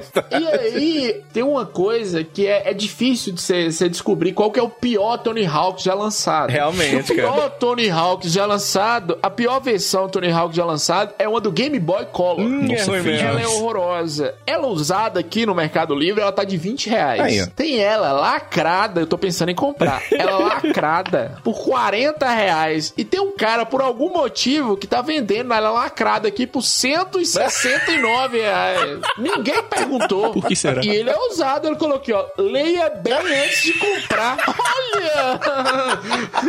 Ele é usado. Ele é usado, ele acha que as pessoas vão, não vão É, ler. tipo né? assim, é Que porque tem, muita gente procurando, né, o Tony Hawk do Game Boy Color pra jogar, né? E outro é o que eu falei, o Tony Hawk do Nintendo 64, que eu gosto muito. E ele custa ali entre 80 e 100, 110 reais cada jogo. São Hum. três, né? Então, olha aí, você gastar no máximo, nos três, atenção ouvinte, é 300 reais. Aí tem um aqui de 1.650 reais.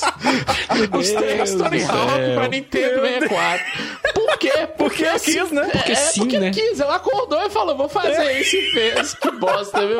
E ninguém nem Meu ousou Deus. a perguntar nada pra ele, porque, é né, doença, pode né, ser uma Frank? ofensa. Você divide isso aí, rapaz, é tranquilo. Cê- o frete deve ficar baratinho, é de boa. Compre. Junta mais um pouquinho e compra o arcade lá do, do primeiro retro. Olha, hoje começamos com loucuras e Terminamos terminamos, com com loucuras. loucuras, o Vai de Retro. Rapaz, tá ficando por aqui mais uma edição do nosso Vai de Retro. Lembrando, você pode acessar as nossas redes sociais para falar com esses apresentadores cremosos e crocantes. Primeiro no Facebook. Como é que faz lá, o, o Frank Santiago? Vai lá no Facebook, procura lá Vai de Retro, tem lá a página e também tem um grupo de ouvintes que é o Retroativo. E a gente também entra em contato com vocês através do nosso Twitter. Não é, meu querido DH Passos? Sim, meus queridos, arroba vai de retro. A gente tá sempre fazendo barulho lá, avisando as novidades, soltando os episódios, fazendo piada, fazendo bagunça. Vem interagir conosco. E também segue no canal da Twitch, twitch.tv barra vai de retro. Segue lá que eu tô fazendo umas lives bonitoras lá e vai ter umas paradas muito legais logo. Cara, sensacional, meu filho. Agora a gente também tá no Instagram. É isso mesmo, Lucas Silveira? É isso mesmo, Diogo. No arroba vai de retro. Você pode ver lá nossas fotinhas das nossas coleções, ah, os videozinhos, uns pequenos trechos de gravações que fazemos que são muito Sim. hilárias. Diz o Boitatá aí. Um abraço pro Boitatá. Gex! Então lá tem muita novidade, muita foto de nossas coleções, as um milhão de aquisições que o Frank faz aí É, semanalmente. Então pode seguir. Pois é, cara. Olha, e você também pode acessar o www.vaideretro.com.br. Agora é você que vai contar pra gente na nossa guia de comentários qual que é a tua nostalgia com o Tony Hawk 1 e 2. Qual que você jogou mais? O que que você se lembra? Tem ele aí, cara? Manda foto pra gente nos comentários que a gente adora interagir com vocês por lá também. Deixa as cinco estrelinhas no iTunes pra gente ficar melhor ranqueado aí e conquistar a safadeza nostálgica do mundo podcastal. Vamos que vamos, meu filho, até a próxima edição aqui do nosso Vai de Retro. Valeu, galera, abraço e até a próxima. Acabou.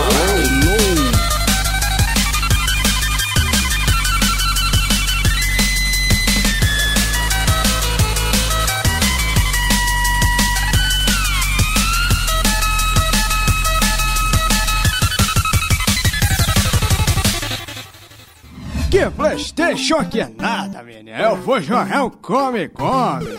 Vai de Retro Podcast.